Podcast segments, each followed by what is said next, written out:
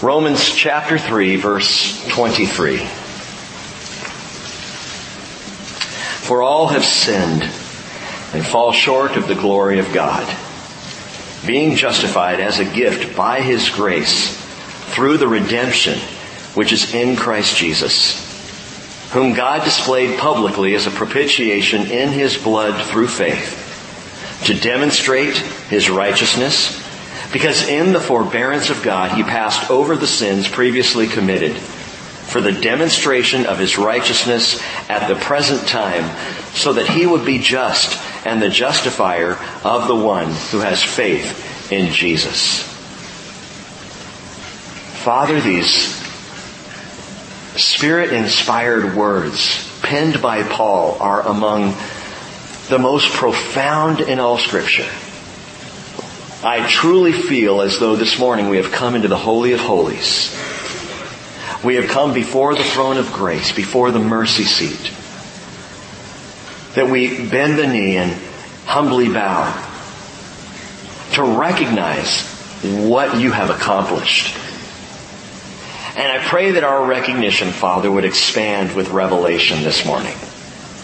That our hearts would get this, not just our heads, Father, not just the, the soul man, the soul woman among us, but that our hearts would take in how marvelous, how wonderful, how vast is the demonstration of your love, your mercy, and Father, your righteousness. Thank you Father, for giving us this word. I pray you will reach deep into our hearts this morning in Jesus' name. Amen. His father was a banker, but he slept in a barrel. In the fourth century BC, he rejected all forms of social values and customs. He, he made a virtue out of poverty. It was said that he dogged Plato, interrupting his lectures. He even publicly mocked Alexander the Great. He became known as the archetype of the Greek school of philosophy called Cynicism. And his name was Diogenes.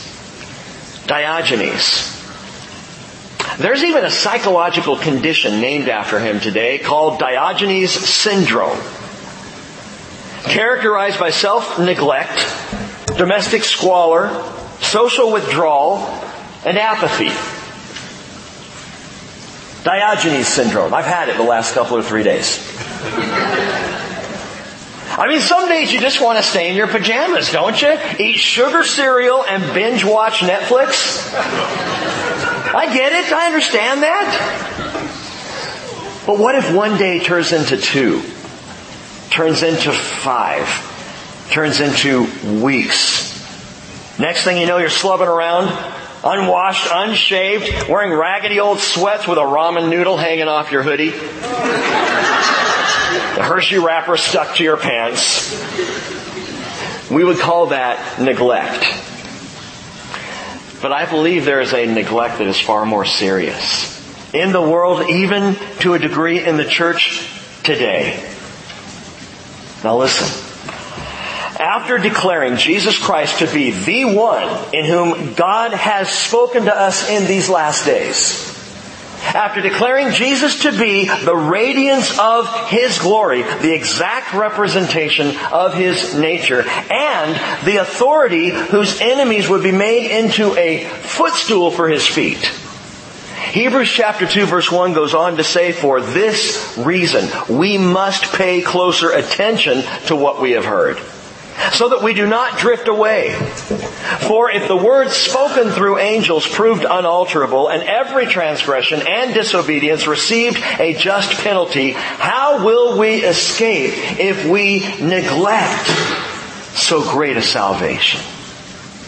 How will we escape if we neglect so great a salvation? That's the question we ended on Wednesday night. Salvation in neglect?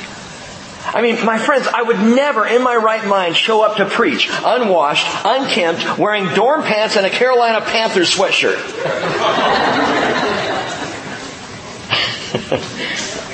hey, you gotta choose someone to root for, right? And most people avoid personal neglect. And we don't neglect the care for our cars. We don't neglect taking care of our homes, our pets, our families.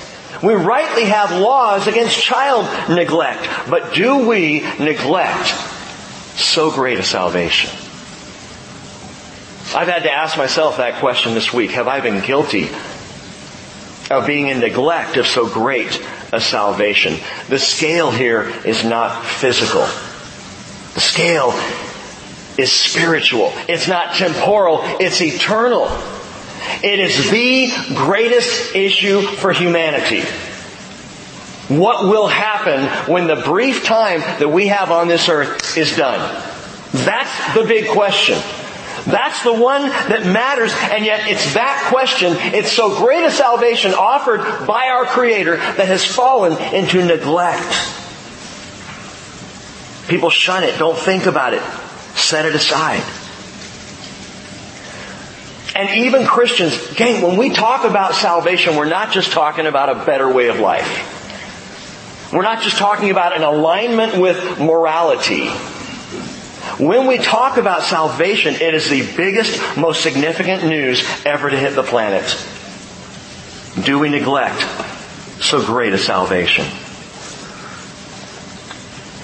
In Romans 3, Paul turns a sharp corner. It's a hairpin turn. But listen to this.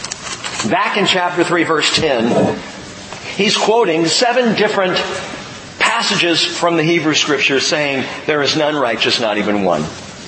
There is none who understands.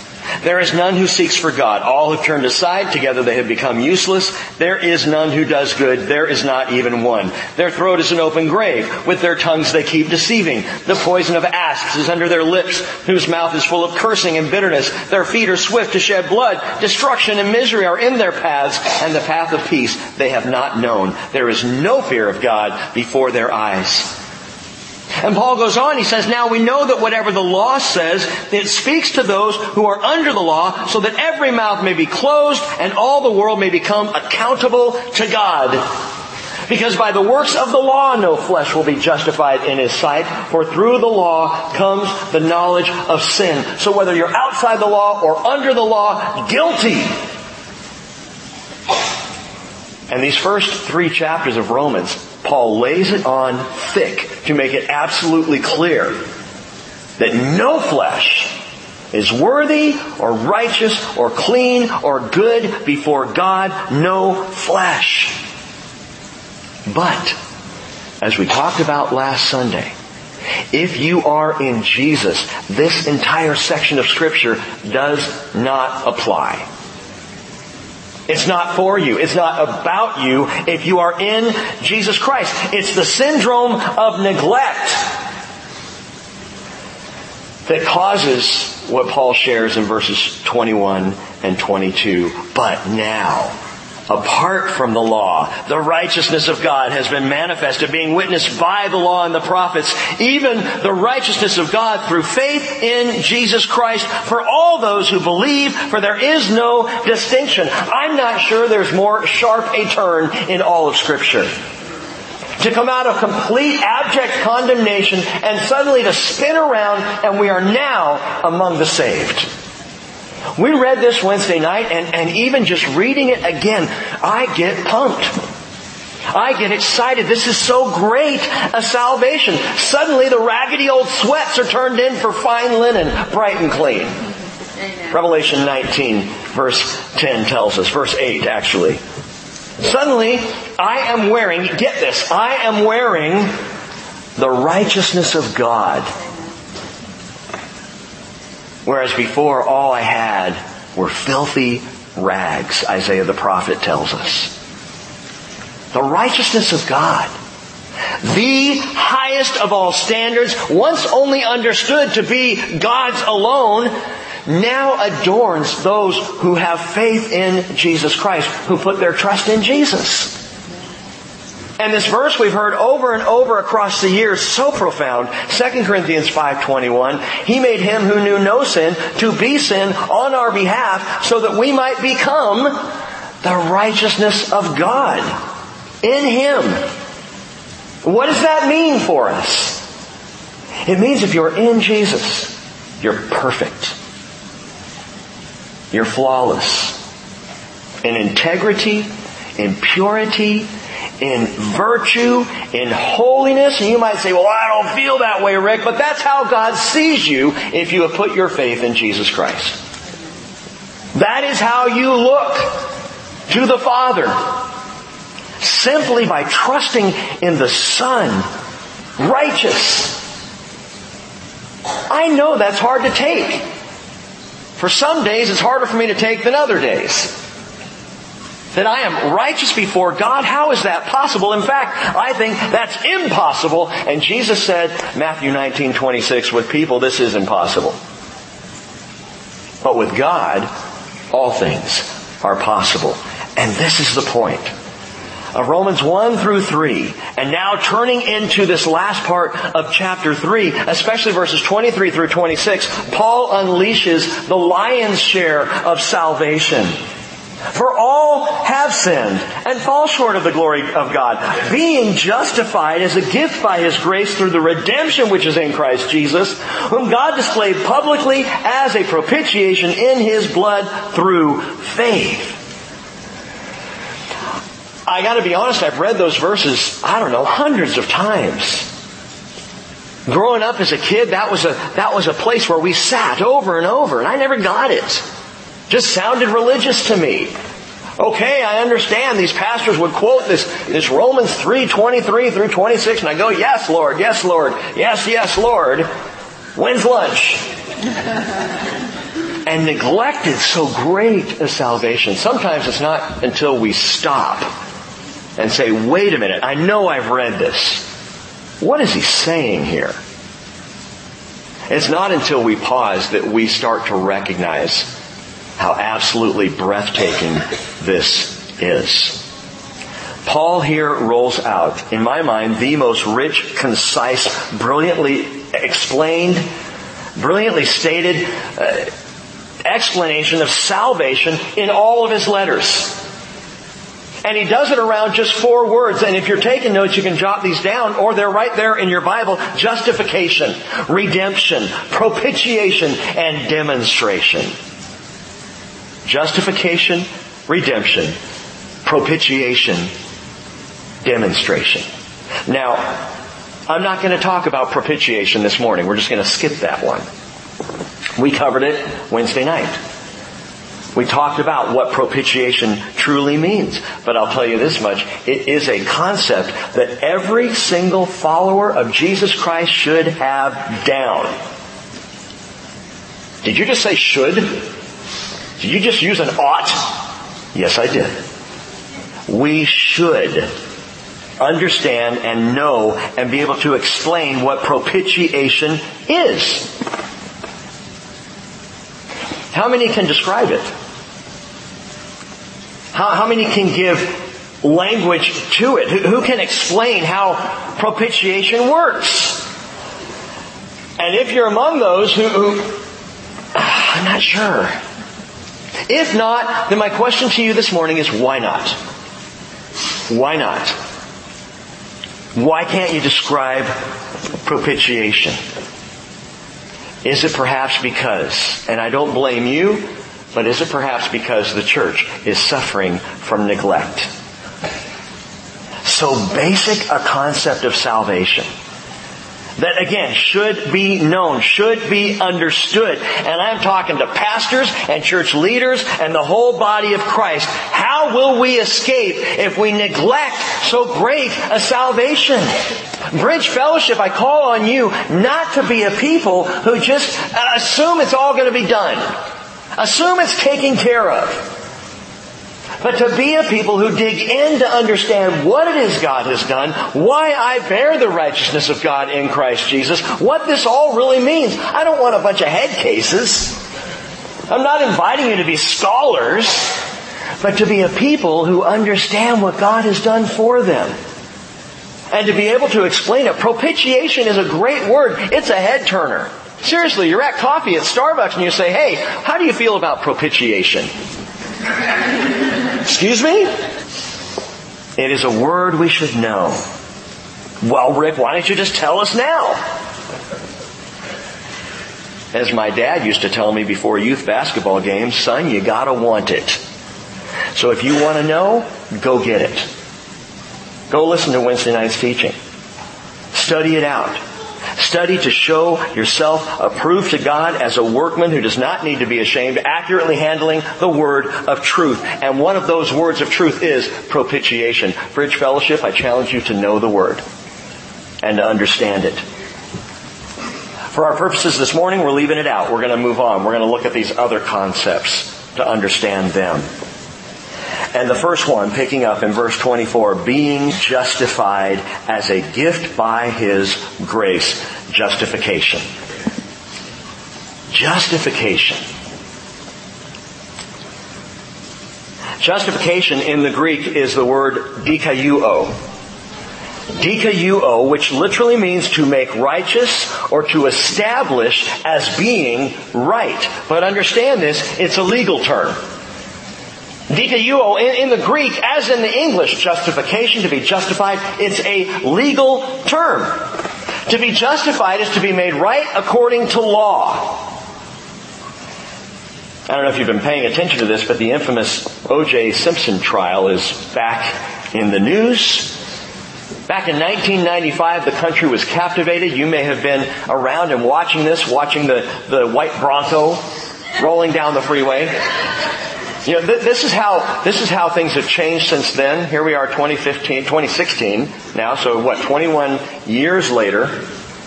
And we were captivated watching our TVs as this Bronco drove the freeways of Southern California, followed by police officers.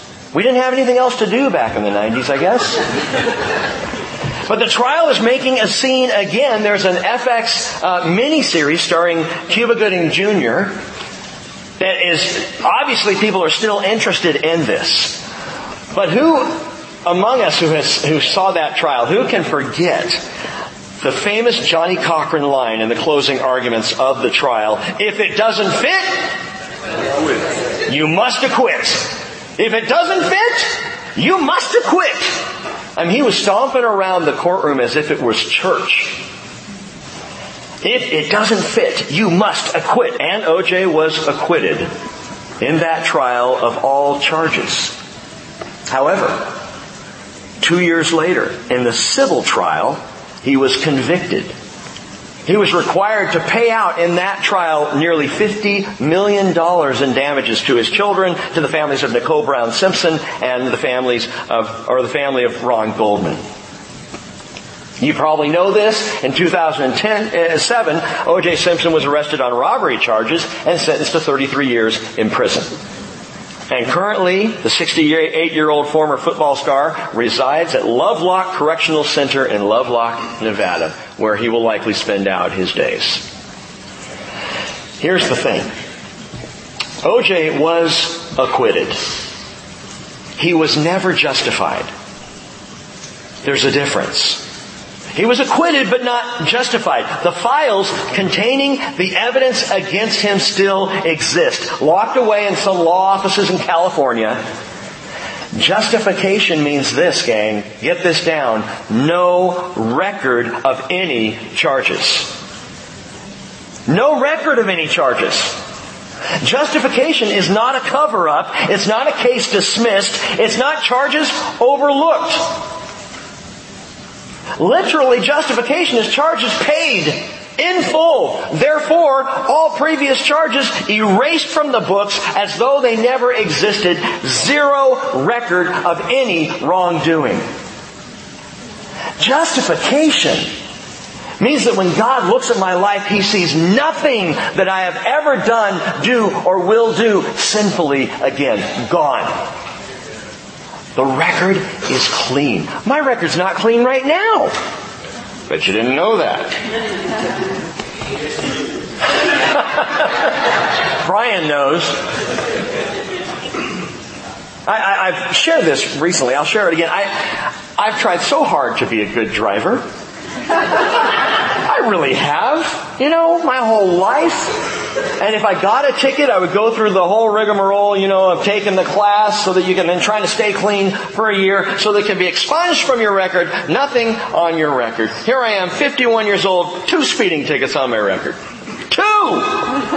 Some of you are like, well, I don't know, I got eight or nine. They're in the glove box. I don't know what that. No, I. Hey, for me, it's a mark. It's a blight on my record. My insurance company knows, and I can't even have one of them wiped off because it was within seven years of the last. Anyway, I'm not a speeder. Two times in my life. Both times I was driving a minivan. Come on! Kids are in the back. The donut man's playing on the radio. I, come on, man. It's frustrating. It's on my record. And, and, you know, I can wait the requisite seven years and, and yeah, I guess after three or four years your insurance company takes it, but it's still there. It's still there. Pastor Rick, the speeding pastor. Justification means whatever it was that you still labor over, that you still have guilt for, God doesn't know about. He has taken it away completely, justified. We've said this colloquially, just as if I'd never sinned. As if you were born perfect, lived perfect, and died perfect, though you wouldn't die because you have been justified. And so even our physical death, which is the consequence of sin, cannot keep us dead.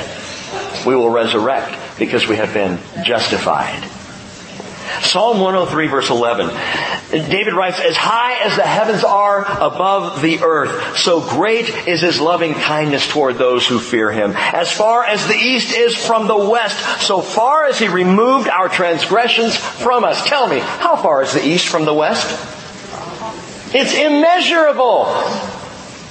Where do you cross the line? From east to west. You just keep going. It's eternal. And not only that, but Paul says here we have been justified, justified as a gift by His grace. O.J. Simpson paid out millions in legal fees for his defense. My defense is a gift. I paid nothing for it. I did nothing for it. Unearned, undeserved, unmerited grace, that's justification. For by grace you have been saved through faith and that not of yourselves. It is a gift of God, Ephesians 2, 8 and 9, not as a result of works so that no one may boast. Justified. In faith, in Jesus, you are justified. And with that gift of justification by grace, there's even more. I become a rightful heir in God's house. I have not only been saved, uh, released from the courtroom with not a spot on my record, but I have somewhere to go. The house of God. Not the big house, the Father's house. I'm a child of God. Titus 3 verse 5, Paul writes, He saved us not on the basis of deeds which we have done in righteousness, but according to His mercy, by the washing of regeneration and renewing by the Holy Spirit, whom He poured out upon us richly through Jesus Christ our Savior. So that, listen, so that being justified by His grace, we would be made heirs according to the hope of eternal life. Justification. How do I get that? Entrust yourself to Jesus. Trust your life to Him. And by the way, for all eternity, Jesus is the one who has the record. How do you know? They're on His hands. The record is on His feet. The record is on His side. Forever bearing the scars of the wounds John said, I saw him as if a lamb having just been slain. That's what John saw in the revelation of Jesus. And so that record remains. His scars bear the record of the death penalty fully paid. Fully paid. That's why he died on the cross. Uh, one more thing. Verse 24, you might note, says being justified. Being justified. It's written in the present passive tense, meaning it's done to me right now. Right here, right now. Not 40 years ago when I gave my life to Jesus. Oh, it happened then, in the present. And the next day when I woke up as a 10 year old kid, in the present, I was being justified. And the day after that, and the week after that, and years after that, and here, 31 years later, still 41 years later, being justified. This morning in the sanctuary by the work of God, I'm justified immediately, right now. That's remarkable. Because what a lot of Christians will do is we tarry on the things past. We still look back. Oh, I know I was saved 41 years ago, but 10 years ago I did such and such. Well, guess what? 10 years ago when you did such and such, you were justified through faith in Jesus Christ in the present. This morning, in the sanctuary, we are being justified right now, a state of ongoing, continual justification. This is huge. I have been justified. Why is that important to know? Because the enemy is still trying to bring me to trial. Satan is still accusing. Revelation 12:10 calls him the accuser of our brethren who has been thrown down, he who accuses them before our God day and night. See, here's the thing. The time is coming when that vile prosecuting attorney will be thrown down, thrown out of court. But today, he still accuses. All you need to know about justification is legally speaking, he doesn't have a case against you. There is no case. Justified. Justification. Paul goes on. Through the redemption which is in Christ Jesus. Secondly, redemption. Oh, I have justification. But that's not enough as far as Paul's concerned. He wants to come at it now another direction.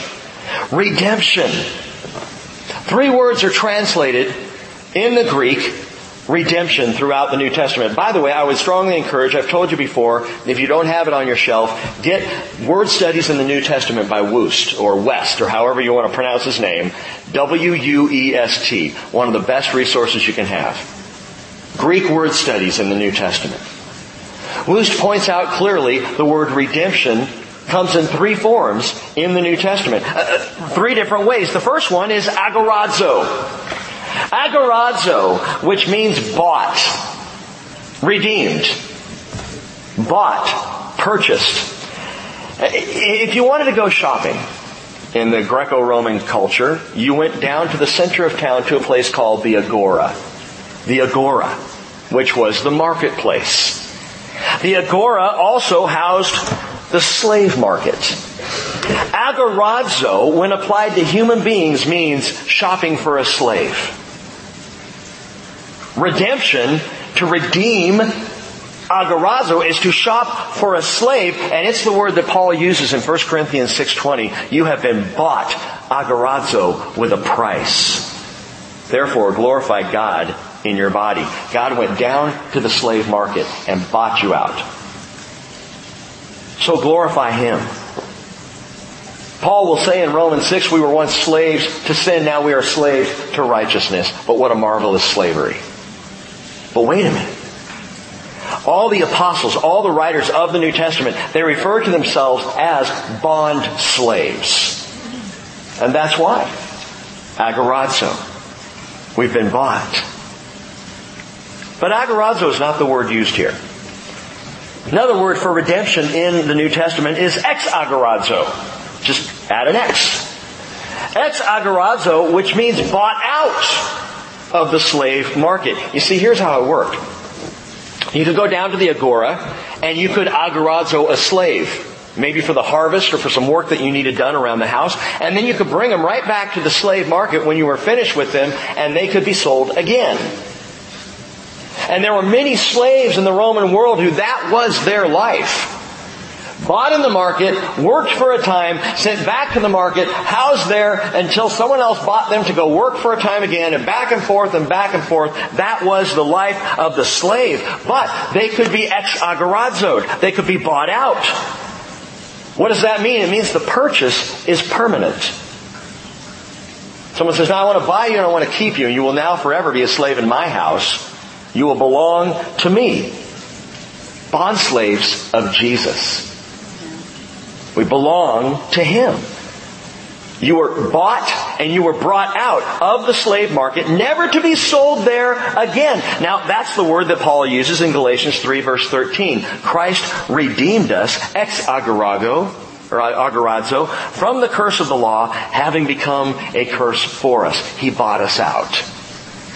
Galatians 4 verse 4. But when the fullness of time came, God forth, sent forth His Son, born of a woman, born under the law, so that he might redeem those who are under the law. Ex agorago, agorazo, buy us out of the slave market.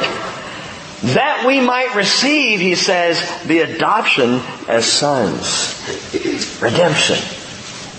But that's not the word that he uses here. The redemption which is in Christ Jesus is apolutrosis or apolutrosis. Get the accent in the right place. Apolutrosis. It's not just bought, agorazo. It's not bought or brought out of, ex agorazo. It means purchased to be set free. Bought for release. It is also translated deliverance liberty. You are never going back to the slave market because you are no longer a slave. You got your papers of freedom. You are now a free man, a free woman. Romans 8:15 says, "For we have not received a spirit of slavery leading to fear again, you have received a spirit of adoption as sons by which we cry out, Abba, Father. That's the redemption that Paul says comes in Christ Jesus. From slaves to sons and daughters in the house of God. Boy, if justification wasn't enough, Paul says, let me turn it this way. Let's explain it this way. Understand your redemption. Peter says in 1 Peter 1.18, you were not redeemed apolutrosis or lutruo in that verse. You were not redeemed with perishable things like silver or gold from your futile way of life inherited from your forefathers. Was not the first three chapters of Romans futile? I mean, Paul describes futility in, in those three different areas. Those who are just completely unrighteous and those who are good people and those who are religious. It's all futile. But you were bought out of that with precious blood as of a lamb, unblemished and spotless, the blood of Christ. Paul says, all have sinned and fall short of the glory of God, being justified as a gift by His grace through the redemption which is in Christ Jesus. Put that all together. The grace of God, which justifies those who believe, is actively realized in our redemption through Jesus Christ to bring us home. Last night I was reading John Bunyan, Grace Abounds to the Sinner. A little light reading before bed. And in it, Bunyan writes, as I was walking up and down in the house, a man in a most woeful state, that word of God took hold of my heart.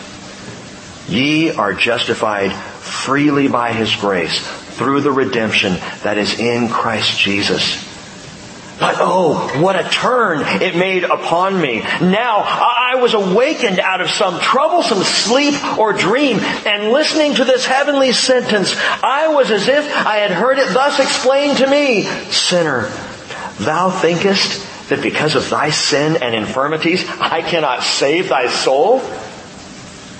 But behold, my son is beside me, and upon him I look, and not on thee, and I will deal according as I am pleased with him. think about what that means. I will deal with you as I think about Him. Bunyan nails it. God doesn't consider me and my behavior with regards to my redemption, my justification. He thinks about Jesus. He looks at Jesus. It, it, it's to say my justification and redemption are because of how God feels about the Son. His affection for, His love for the Son is why He has justified and redeemed you and me. That's remarkable. He looks at Jesus and all the love of Father for Son is turned to you and is turned to me. The Son, whom God displayed, verse 25, publicly as a propitiation in His blood through faith. And number three is propitiation. Go listen to the teaching. I'll tell you this much. It is a religious term. Paul uses a legal term. He uses a, a social term regarding the slave market. And now he uses a religious term. He comes at this from three different perspectives. Isn't that interesting? He gave us three perspectives of lostness in Romans 1, 2, and 3. And all three of these words address all three of those places of lostness. And now he turns to propitiation, a religious term having to do with the satisfaction of the all-consuming fiery wrath of God against all ungodliness and all unrighteousness. 1 John 4:10 says, "In this is love, not that we loved God, but that he loved us." and sent his son to be the propitiation for our sins. Please go listen at least to the last half of Wednesday night's teaching. Because it's so vital to our faith. Propitiation. In three short verses, Paul moves from courtroom to slave market to sacrificial altar to the very household of God to describe what is the fullness of our salvation. So great a salvation. But here's the question. Why does he do it? But why does God do this? I've said this before, I want to make this absolutely clear. The salvation of man is not the highest work of God. The salvation of humanity is not what this is all about. The salvation of humanity is only part of what points to what this is all about. What's that, Rick? It is to demonstrate His righteousness. It is all about the demonstration of His righteousness. Not yours, not mine. Verse 25 continuing says, to demonstrate His righteousness, because in the forbearance of God He passed over the sins previously committed for the demonstration, he says a second time, of his righteousness at the present time. Number four, demonstration. And in all the times of reading this over and over and over, I was told, Rick, this is about you. Rick, this is for you. Rick, this is all about your salvation. And it is, but it's not the main point. Redemption, justification, propitiation are not the main point. Demonstration is what this is all about. It is all about the demonstration of His righteousness. And taken that way, we start to realize, wait a minute, He saved believing sinners before their sins were even paid for. Huh? Abraham, Isaac, Jacob, scheming Jacob, and Moses, Joshua, David, the adulterer, Go through the Hebrew scriptures and track every man and woman and look at their behavior. With few exceptions, it's not a pretty sight. And yet, if they had faith in God, though Jesus hadn't even died on the cross yet, if they had faith in God, He saved them. Their souls would go into Sheol, but not into torment, into paradise, awaiting the day of their release unto complete and total salvation. He saved them before their sins were paid for. The good, the bad, the ugly, saved by faith. And listen, the charges against us would remain on file. We would have no claim to freedom, and that fiery hot wrath of God would still be burning, but for the demonstration of His righteousness. This was all to demonstrate His righteousness. What's a demonstration? It's a public display. Right? To show how something works, to express or explain something, we will have a demonstration. A public display. What did he say in 325? Whom God displayed publicly as a propitiation. What does that tell us about the demonstration? What was the demonstration of his righteousness? The crucifixion. The crucifixion. The propitiation is the cross itself. The demonstration is what happened on it. That is the crucifixion of Jesus Christ. And Wuest writes it makes no difference with God whether he saves sinners before or after the cross. The cross not only exonerated God from the charge that he passed by sin before the crucifixion, but also demonstrated that when he declared a believing sinner righteous, he all the time maintains his own righteousness. Don't miss that. The demonstration of righteousness, Paul makes it clear. So that he would be, at the end of 26, just and the justifier of the one who has faith in Jesus Christ. What does that mean? Not only did he justify it, but he did it in such a way that he maintained his justness. Huh? he didn't sweep sin under the carpet, gang.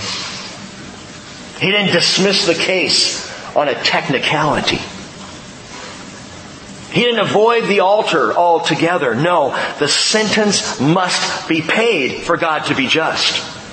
The slave must be bought before being set free. The wrath of God must be appeased. And it was in the crucifixion. God not only, not only justified you and me, but He maintained His absolute righteousness. He fulfilled everything that had to be fulfilled. His righteousness and His grace simultaneously were demonstrated at Calvary and on the cross. And nobody else could do it. Nobody else but Jesus. Remember the scene? We talked about it last week. The woman caught in adultery, thrown down before Jesus. And Jesus said, Whoever is without sin among you, let him be the first to cast a stone. And from oldest to youngest they departed. John chapter 8. And in the quiet there in the courtyard of the temple, Jesus stood up and said, Woman, is there anyone left to condemn you? And she said, No, no one, Lord. You know what Jesus did there? Not only did he show grace to her, but he fulfilled the law. How did he fulfill the law? There had to be at least two witnesses for someone to be convicted. All the witnesses had left. No witnesses, no conviction. Jesus maintained the law and showed grace perfectly. And yet in a much bigger, much grander way, God fulfilled the law. The death that must happen. There's no other way for God to be completely just. There must be full and complete payment for sin. He did that. He maintained His righteousness. But not at the expense of your life. At the expense of His own Son, Jesus Christ. That's why justification and redemption and propitiation must come by faith in Jesus. Cannot come any other way. It is only through the Son by which we can be saved. Because if we reject the Son, guess what? you gotta pay. You gotta pay with your life. All the charges against you are there, except in the Son. That is the righteousness of God at work. That's the demonstration. 2 Corinthians 5:19 tells us remarkably, God was in Christ, reconciling the world to himself. Diogenes truly believed that through self-neglect and poverty, he could find virtue. He was so cynical. People think there are all manner of ways to find virtue. Some think wealth is virtuous. The apostles did. When Jesus said, it's more possible for a camel to go through the eye of a needle than for a rich man to enter the kingdom of heaven, the apostles were shocked. Because wealth was a sign of righteousness to Jews of the first century. Well then who can be saved? With man that's impossible, you're right. But with God, all things are possible. The only virtue, the only true virtue, my friends, is that which is given by the nail scarred hands of Jesus. The righteousness of God. They hung on crosses to his right, to his left. One of the criminals who hanged there was hurling abuse at him, Luke 23:39 tells us. Saying, "Are you not the Christ? Save yourself and us." But the other answered and rebuking him said, "Do you not even fear God, since you are under the same sentence of condemnation?" And we indeed justly, for we are receiving what we deserve for our deeds. But this man, this man has done nothing wrong. And he was saying, Jesus, remember me when you come in your kingdom. And Jesus said, Truly I say to you, today you shall be with me in paradise. Think about it. Between the thief's plea for mercy and his last breath, he could do nothing. He could do nothing to reverse his immediate death sentence or his eternal one for that matter. He could do nothing hanging up there on that cross next to Jesus to set himself free. He could do nothing to appease the wrath of God which was on him in that moment. So he turned to Jesus. Remember me when you come in your kingdom. And he got far more than he was even asking for. Brothers and sisters, we are the thief. We are the thief. We are on the cross next to Jesus. Outside of Christ, without Christ, there's nothing we can do to save ourselves. But turning to Jesus, we become the justified, the redeemed, the wrath of God satisfied. We now bear, we wear the righteousness of God. Father, praise your name. This is overwhelming truth. It is astounding, Lord. And we are in awe before you as we consider that the righteousness which belongs to you alone, which can only possibly be yours, has been given to us. Robes of righteousness by your grace through Jesus Christ. Lord, may we never neglect so great a salvation. I pray, Father, for every believer in the room this morning that we will not be a people of neglect, but a people who shout out, who declare justification and redemption and propitiation as to the demonstration of who you are. Give us words to this, Father, Cause us, Lord, to, to ruminate on these things, to brood over them, to, to consider, to praise you in them, to talk about them often, and to be alert to and aware of how great a salvation it is that we have in you. hopeless without you. Now, Lord Jesus, filled with a living hope by the resurrection of our Jesus. Thank you, Lord, for your word. Now I pray embedded in our hearts. And Father, I pray for the person in here this morning, uncertain of justification, lacking redemption. Father, not understanding propitiation and fearful of the demonstration of your righteousness. Father, for the lost among us today, if there is anyone here in that place, I pray that you will reach out your wounded hands, Lord Jesus, and grab hold of that heart and lead the sinner home. In Jesus' name, amen.